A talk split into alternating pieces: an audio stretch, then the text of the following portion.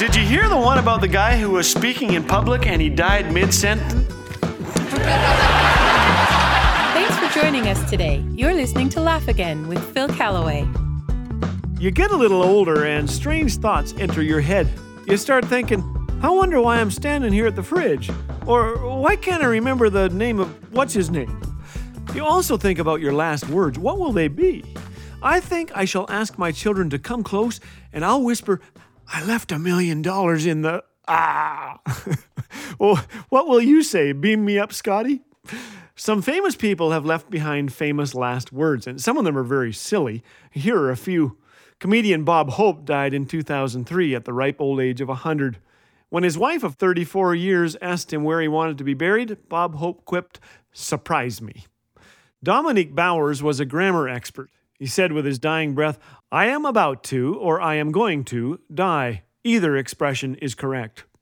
Another passionate grammarian was Thomas de Mahy.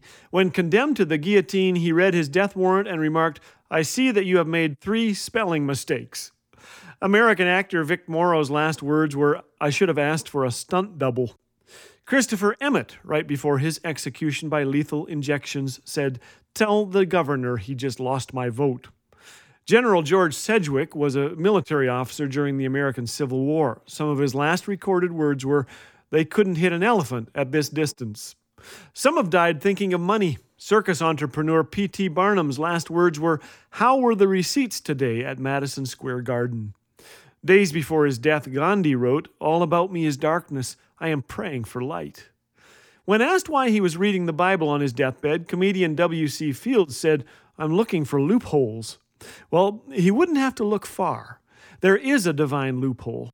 Before his death, some of Jesus' last words were, It is finished. He accomplished what he came to do. The perfect Son of God offered himself as a final sacrifice once for all. He died, broke the power of sin, rose from the grave, and defeated death. Because he lives, death has lost its sting. Charles Dickens, the famous novelist, believed that. His last words were, I commit my soul to the mercy of God through our Lord and Savior, Jesus Christ. Through the centuries, doubters have been in awe of how Christians die. At the end, Richard Baxter, the English martyr, said, I have pain, but I have peace. I have peace. D.L. Moody, the American evangelist and publisher, awoke from sleep shortly before he died and said, Earth recedes, heaven opens before me. If this is death, it is sweet. There is no valley here. God is calling me, and I must go. Moody's son said, No, no, father, you're dreaming. Moody replied, I am not dreaming. I have been within the gates. This is my triumph. This is my coronation day. It is glorious. Stephen Covey says that highly successful people begin with the end in mind. I think he's right. The earlier we write our own epitaph, the better. It can guide us as we live our lives.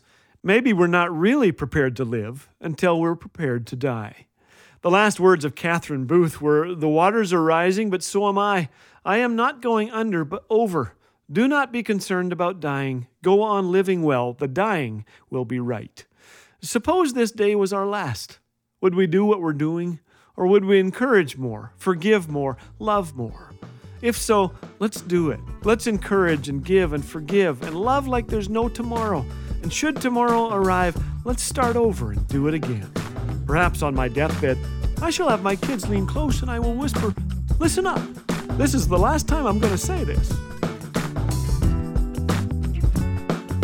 What a joy it is for us to know that in some way, somehow, Laugh Again is playing a part in uplifting and strengthening God's people. Thank you for your encouragement and support. You make this ministry possible. Your continued prayers mean so much. For information or to donate, call 1 844 663 2424 or visit laughagain.us. Laugh Again, truth bringing laughter to life.